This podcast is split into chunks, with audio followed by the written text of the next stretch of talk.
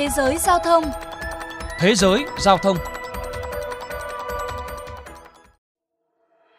Đến thành phố Wilson, bang North Carolina, Mỹ, nhiều người chắc hẳn sẽ cảm thấy ngạc nhiên bởi không hề nhìn thấy một chiếc xe buýt nào chạy trên đường.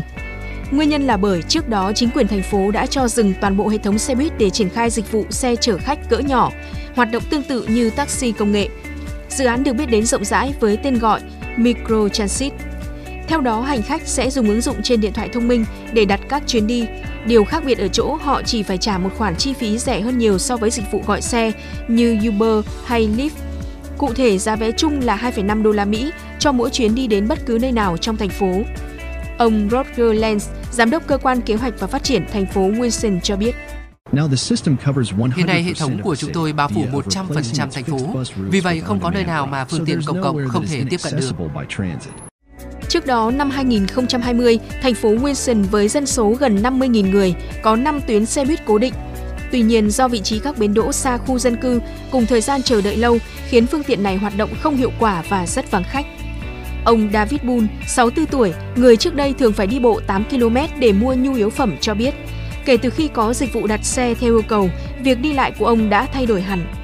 Bây giờ thì tôi không cần phải đi bộ đến những nơi tôi muốn mà có xe đến đón tận nhà. Họ rất lịch sự và chuyên nghiệp. Đó là tài sản lớn đối với thành phố Wilson và là dịch vụ tuyệt vời đối với tôi.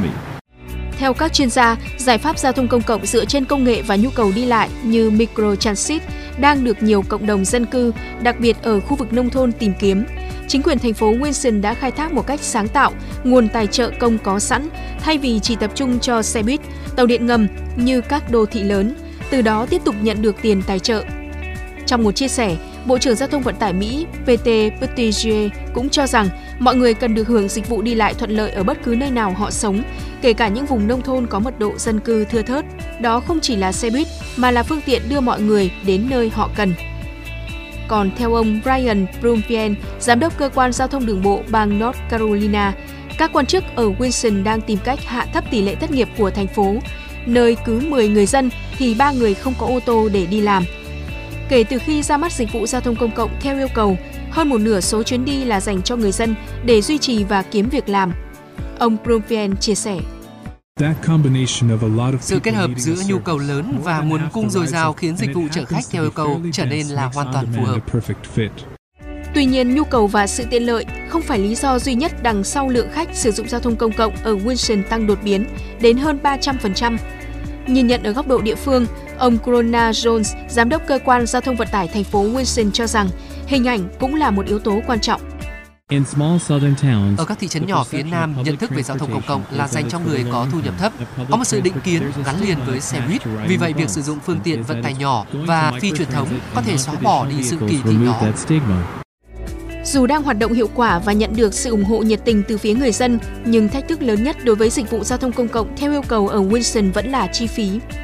Ông Kai Monas, Phó Giám đốc Viện Nghiên cứu Giao thông Vận tải Đại học bang North Carolina nhận định, chương trình Micro Transit không thể hoạt động theo hình thức thí điểm mãi mãi nếu không tìm được nguồn kinh phí ổn định và lâu dài. Ông Monas dự đoán, dù chính quyền thành phố vẫn cam kết duy trì Micro Transit, song cộng đồng dân cư cuối cùng vẫn sẽ phải quay trở lại hệ thống tuyến đường cố định. Tuy nhiên, được điều chỉnh từ dữ liệu thu thập qua nhiều năm sử dụng dịch vụ giao thông công cộng theo yêu cầu.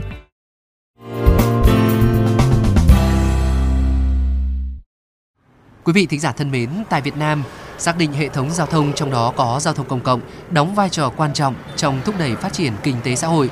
Thời gian qua, nhiều địa phương trên cả nước, nhất là khu vực vùng sâu vùng xa, đã tập trung nguồn lực hoàn thiện cơ sở hạ tầng. Theo Bộ Giao thông Vận tải, việc phát triển hệ thống vận tải hành khách công cộng đã và đang đạt được những kết quả bước đầu. Thống kê cho thấy, hiện hầu hết các tỉnh, thành phố trên cả nước đều có vận tải hành khách công cộng bằng xe buýt hoạt động với gần 10.000 phương tiện, thực hiện bởi gần 300 doanh nghiệp hợp tác xã vận tải.